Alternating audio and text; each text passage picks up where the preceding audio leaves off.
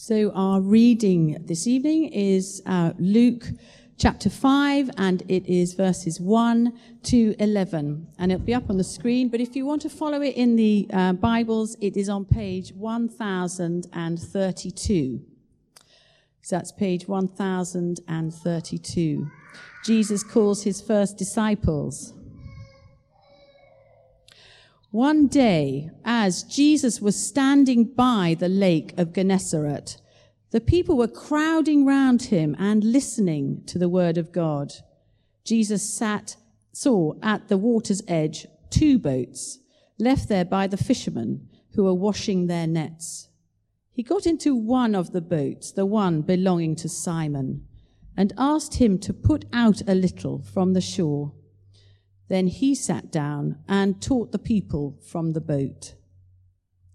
When he had finished speaking, he said to Simon, Put out into deep water and let down the nets for a catch. Simon answered, Master, we've worked hard all night and haven't caught anything. But because you say so, I will let down the nets. When they had done so, they caught such a large number of fish that their nets began to break. So they signaled to their partners in the other boat to come and help them. And they came and filled both boats so full that they began to sink. When Simon Peter saw this, he fell at Jesus' knees and said, Go away from me, Lord. I am a sinful man. For he and all his companions were astonished at the catch of fish they had taken. And so were James and John, the sons of Zebedee, Simon's partners. Then Jesus said to Simon, Don't be afraid. From now on, you will fish for people. So they pulled their boats up on shore, left everything and followed him. This is the word of the Lord. Thank you, Sarah Jane. Good evening.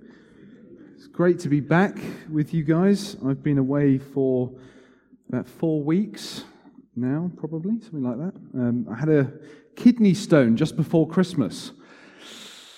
Yeah, Ooh, yeah, it was bad. If anyone has ever seen the Friends episode where Joey gets a kidney stone, I was just like that. I crawled into A and E on all fours, crying. It was awful. But anyway, I'm not. I won't be a martyr. and um, well, and then I spent uh, two and a half weeks in South Africa, in Cape Town, which was amazing. And it's really good to be back with you all this evening. So great to see so many of you. Let's begin by praying together. Father God, I pray that as we open your word this evening, as we look at this amazing passage of calling, and you calling Peter, Lord, to drop everything and to follow you. Lord, I pray that we would be inspired by this, that we too would understand your calling upon our lives, that we too would follow you with all of our hearts. I pray, Holy Spirit, that you would speak this evening. In Jesus' name, amen.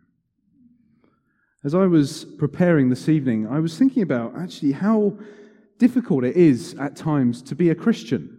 It is a difficult thing to be a Christian. And really, we've got this sin that we're bombarded with every day, every week of our lives. We've got temptations that come our way on a regular basis. We've got rejections that we might feel. We're trying to talk to our non Christian family, friends, or neighbors, or people like that, and we feel rejected because they don't know what we want to have. They don't want to know what we have to say. We might feel these, it's, it's difficult to be a Christian often. And we emphasize, I think, as Christians often as well, that it is difficult to be a Christian. And really, we don't have it as difficult in this country as some countries do. The persecution that goes on in some countries for Christian is just unbearable. And yet, whilst this is true, whilst it is a difficult thing to be a Christian, I think if we look at it at the flip side to see that actually what an amazing privilege it really is to be a follower of Christ. What an amazing privilege it is to read this word, to read the word of God, to study God's word, to have this Bible freely in this country. It's an amazing thing. It really is. It really is an incredible thing to be a Christian. So I'm going to start by asking a question this morning. or this evening, sorry. I spoke this morning as well, so I'm used to saying this morning. The question is Is your Christianity, if you're honest with yourselves, is your Christianity today more about have tos than it is about get tos? I have to do this. I have to read my Bible. I have to be coming to church on a Sunday. I have to be in a relationship with God. Or is it more about, I get to do this? I get to have a relationship with God. I get to read the Word of God. I get to pray. I get to be a follower of Christ. If we're honest with ourselves, is it more about have tos than it is about get tos? See, I read this passage where Peter is called by Jesus. It's an amazing passage. Peter is called to follow Christ. And what does he do? He leaves everything. He drops everything to be a follower of Christ. He doesn't say, "Oh God, you know, but let me take let me take this with me or let me take that. Let me take my money, let me take... He just says, "No, I'm to I'm to drop everything. I'm to follow Christ." I honestly think that Peter looked at it. He saw fish in one hand, and in the other hand he saw God. And he thought, "Well, it's a no brainer, isn't it, really? Of course I'm to go with God. To choose fish over God, I mean, it's ridiculous, isn't it? He chose to be a follower of Christ, to leave everything and to follow him. And as I've been studying this week, I've looked at some commentators that would commentate on this passage and people that would speak on this passage, and they often take it in a kind of depressing way.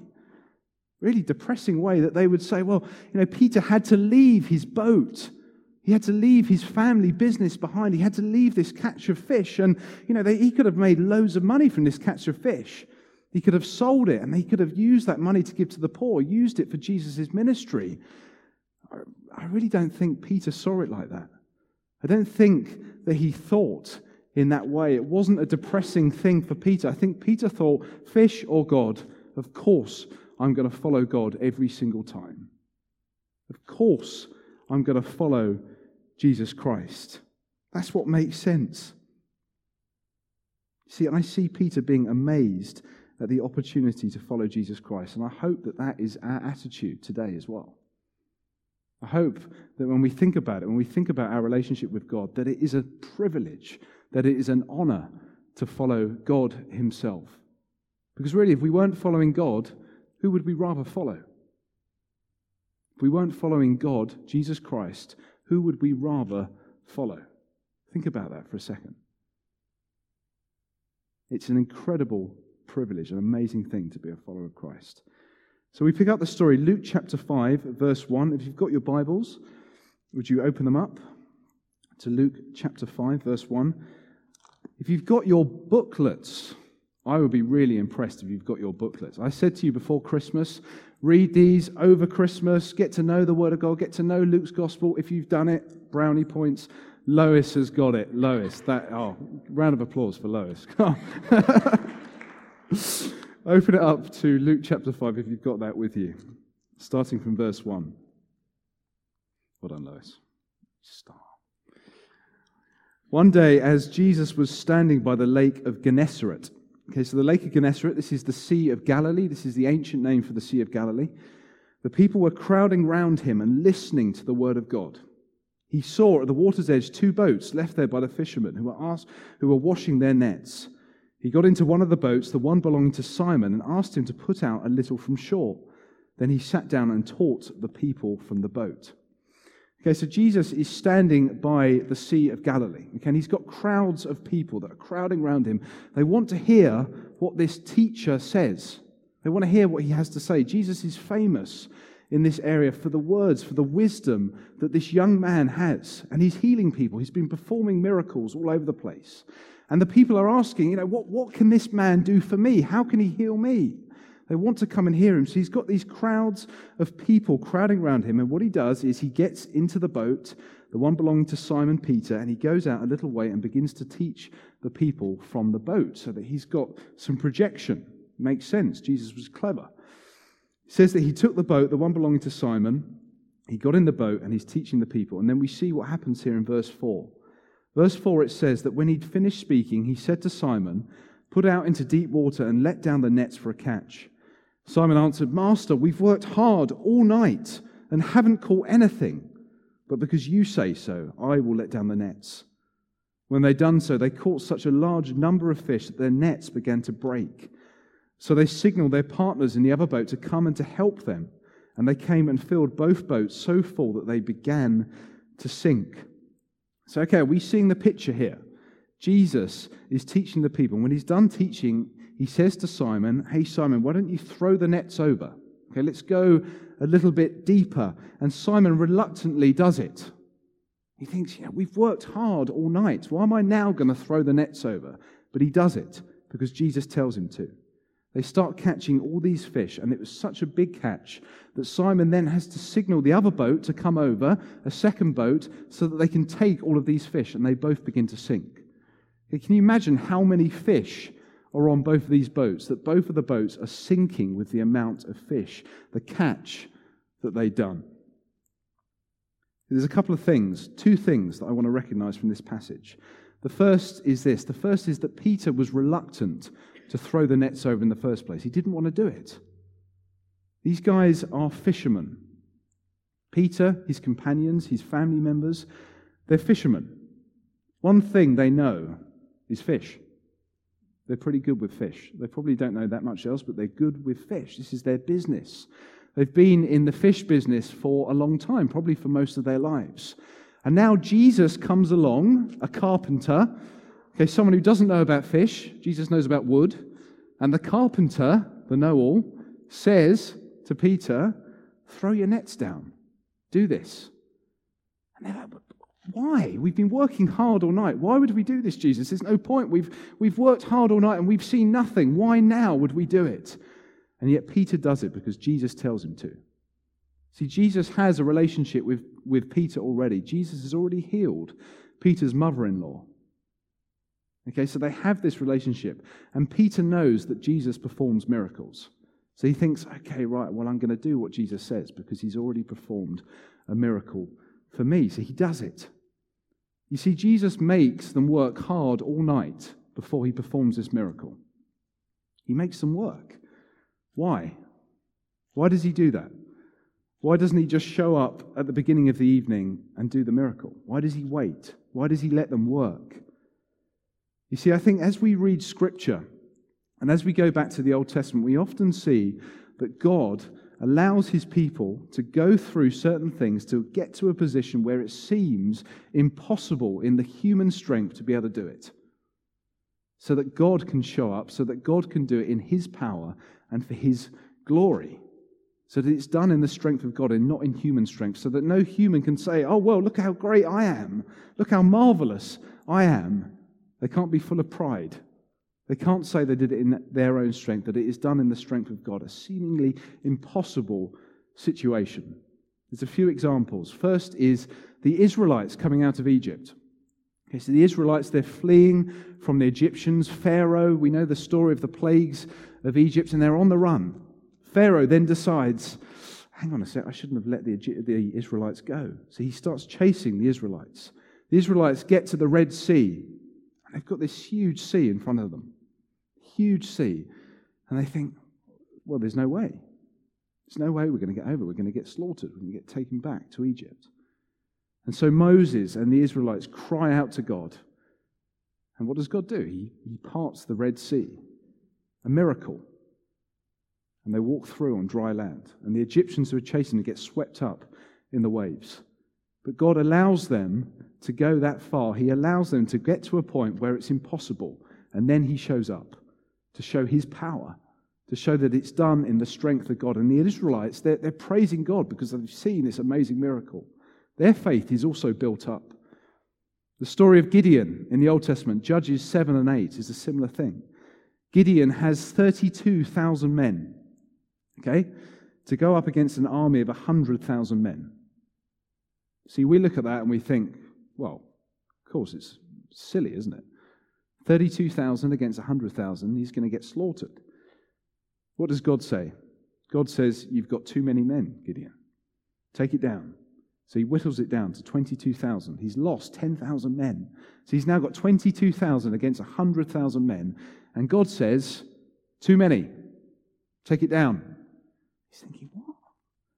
Take it down 22 against 100,000? That's ridiculous. He takes it down to 300. 300 men against 100,000. Impossible. Human strength, completely, they would have been wiped out. And yet, Gideon's army wins the battle. Because it's done in the strength of God, because God is with them. God is with them. He gets the power and he gets the glory. The story of Jesus and Lazarus. Lazarus is a good friend of Jesus. And Jesus is given a report that his good friend Lazarus is dying. And Jesus, you'd think at that point, would go to Lazarus, would go and heal him or go and do something, go and comfort him, but he doesn't. He continues on ministering. He's going around, he's healing people around the place that he's at at the moment. He then gets a second report to say, Your friend Lazarus is dead. Jesus, at this point, doesn't go to see Lazarus. He waits. He waits four days. His friend Lazarus has been dead for four days. It says this in Scripture. Jesus goes, and this is the shortest passage in the whole Bible, says that Jesus wept. Jesus wept over his friend Lazarus. And he commands Lazarus to walk out the tomb, and Lazarus walks out, having been dead for four days. You see, we look at that and think, well, that's impossible. That could never happen. It says it in this book. I believe it to be true. That Jesus can perform miracles. And he leaves it to a point where they get to a position where they say, well, there's no way. This is what he does with Peter and the fishermen. They've worked hard all night. God, there's no way there's any more fish here. We've worked hard all night. We know fish. You don't know fish. And he does it. And they get the huge, huge catch of fish, the biggest they've ever seen in their life. This is a miracle. See, what can we learn from this? If you're facing something at the moment that you think is impossible, that you think, well, there's no way this could ever happen, there's no way I could ever be healed, there's no way that situation's ever going to come to pass. Maybe God has allowed it to get to this point where you just need to cry out to Him. What is God saying? Turn to me. Bring this to me. Let me do this in my own strength. Don't try to do this in your own strength. How many times do we need to hear this? How many times do I need to hear this? How many times do I try and do things in my own strength? And God is saying time and time again, George, stop it. Take it to me. That's what it says in this word. It's true. Whatever you're going through at the moment that you think is an impossible situation, bring it to God, and He will do it. He will do it. Because He is a good God. That's the first thing that I want to bring out of this passage. The second is from verse 8. Turn with me to verse 8 in your Bibles. Says, When Simon Peter saw this, he fell at Jesus' knees and said, Go away from me, Lord. I am a sinful man. For he and all his companions were astonished at the catch of fish they had taken. And so were James and John, the sons of Zebedee, Simon's partners. Then Jesus said to Simon, Don't be afraid. From now on, you will fish for people. So they pulled their boats up on the shore, left everything, and followed him. Okay, what would you have expected to happen? Okay, they catch all of these fish. It's the biggest catch they've probably ever caught in their life. What would you expect their response to be? I would think excitement, joy, happiness. Wow, we're rich. This is amazing. Let's go out and party. Let's celebrate. Let's go to the pub, whatever. You know, excitement. And what does Peter do? He falls on his knees. The first thing he says is, Get away from me because I am a sinful man. Isn't that an odd response? That's an odd response to me, anyway. You see, what I think happened was Peter realized that he was in the presence of God, that he was in the presence of a divine being. And I think this is one of the early stages where Peter really understands and realizes that Jesus is God. Okay, Peter was one of the first to find out or to, to say, Jesus, you are God, you are the Messiah. I think this is one of the first times that he does that. He realizes that he is in the presence of a divine being and he falls on his knees because he knows what a sinful man that he is in comparison to a holy, holy God. The same thing happens in Isaiah. Isaiah chapter 6. Isaiah, the servant of the Lord, sees the glory of God. And he does the same. He falls to his knees and he says, Woe a me, I am dead. I'm a sinful man. I'm a sinful man. I'm a man of unclean lips, and yet my eyes have seen the King. He was in the presence of God, and yet he's broken because he knows his sin. He knows his sin in comparison to the holiness of God, and he can't stand it.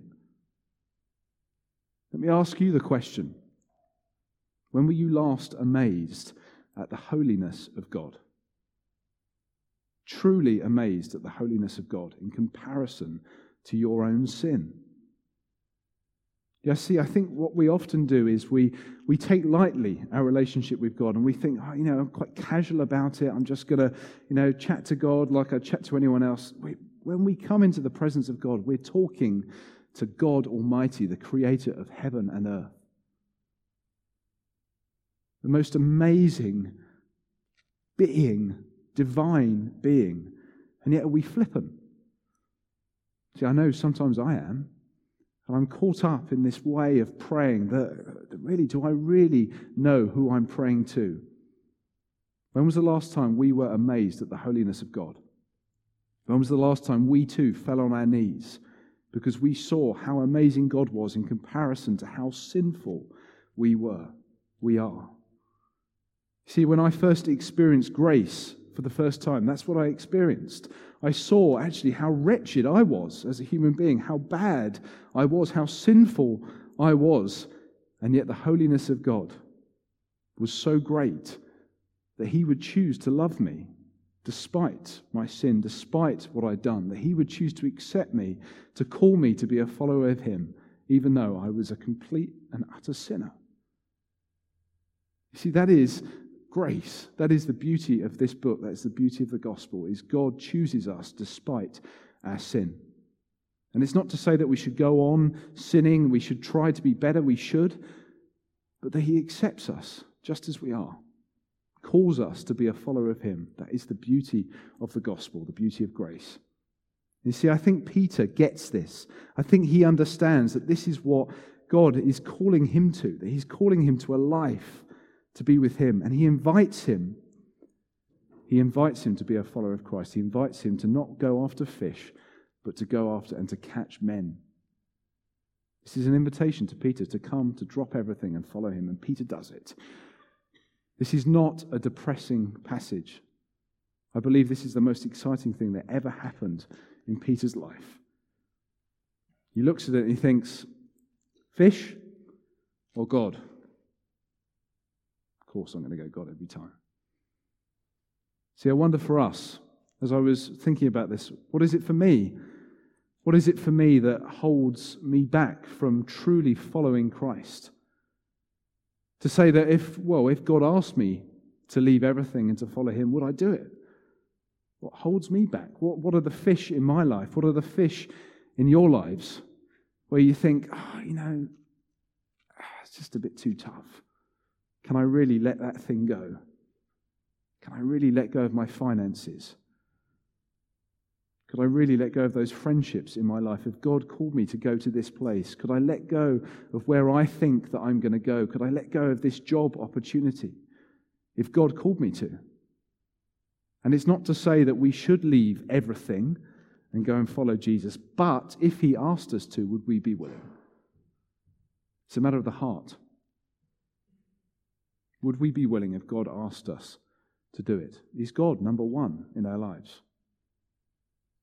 What is it that holds us back from being a true follower of Christ? Why don't you just spend a few moments thinking about that for yourself? What is it that holds you back? From saying, Yes, God, I will go with you to the ends of the earth. If you call me to do that, I would do it. Let's just spend a couple of moments thinking about that.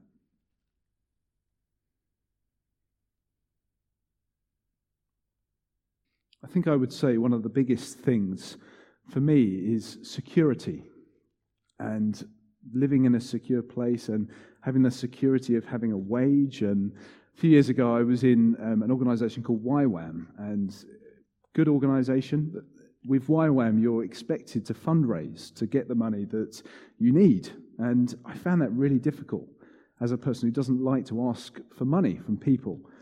And in some ways, it was a difficult thing, and in some ways, I thought, oh, well, fantastic. When I go into the Church of England, then I'm going to get a wage, and I don't need to ask people for money anymore. But in some ways, the best thing about YWAM was the fact that you had to fundraise and that you had to trust and rely on God to get the money that you needed. Because when you did see that money come in, then you were like, wow, this is God. This is amazing. I can remember going on a mission trip and I needed 500 pounds, and I had a day to give this money. And God showed up, and I got a check through the post for £500 from an anonymous person. I didn't tell anyone else. See, that, is that God? See, I think for me, what holds me back is the security. And it can be many different things. And I wonder how would we put this into practice this week? And it's, I would say, for, probably for me, a couple of times in my life. I've been able to say, you know what, I would just drop everything to go and follow Christ. A couple of times, if I'm honest. And really, how do we put this into practice on a day to day basis? I think it means us surrendering, coming before God, acknowledging the holiness of God, acknowledging the amazing beauty, the gift of grace, acknowledging that we get to have a relationship with Jesus Christ acknowledging that we get to read His Word, acknowledging that we get to pray on a daily basis, coming before Him and surrendering ourselves before Him, reminding ourselves of who He is and what He's done for us. So I wonder for you this week, if you go away from here and if you're meeting in small groups, to, to ask each other that question. And you don't have to share um, your answer, but to challenge each other. What is it really for you that holds you back? From being a true follower of Christ. And to spend some time this week praying about that and to spend some time asking God and His Holy Spirit to help us to live those lives where we could just say, Yeah, God, if you call me to do it, then I'll go. Because you're worth it. Because really, God, in comparison to the fish in our life, it's the most amazing thing we could ever do. I'm going to invite the band up to come and to lead us in a time of response.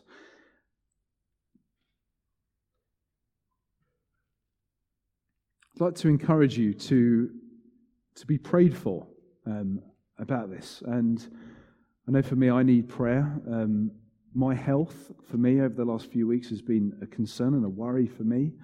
And um, I know it's only kidney stones, but a bit of a hypochondriac and start Googling all the things that could be wrong with me. But it's been a worry for me, and it's something that I've needed to receive prayer for. And, and there, there are things that we all need to receive prayer for. And if you would like that, then as the band plays in a time of response, please do come and receive prayer. There'll be some of us to pray over to my left at the front. I'm going to pray for us as we close. Father God, thank you that we get to be a disciple, that we get to be a follower of Christ. Lord, thank you for the amazing privilege that that truly is. Thank you that we can experience your grace today, that it is a free gift given to anyone who asks. Thank you that you love us despite our sin, that you call us despite our sin, like Peter.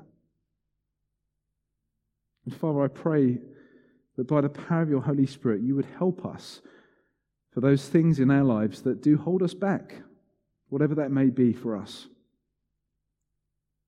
Help us, Lord, to surrender those things. Help us to give them over to you on a daily basis because stuff comes back. That may be relationships, that may be money, security, whatever it may be. Lord, help us. I pray, Lord, that we would be accountable to one another and build each other up in the faith. And I pray this in Jesus' precious name. Amen.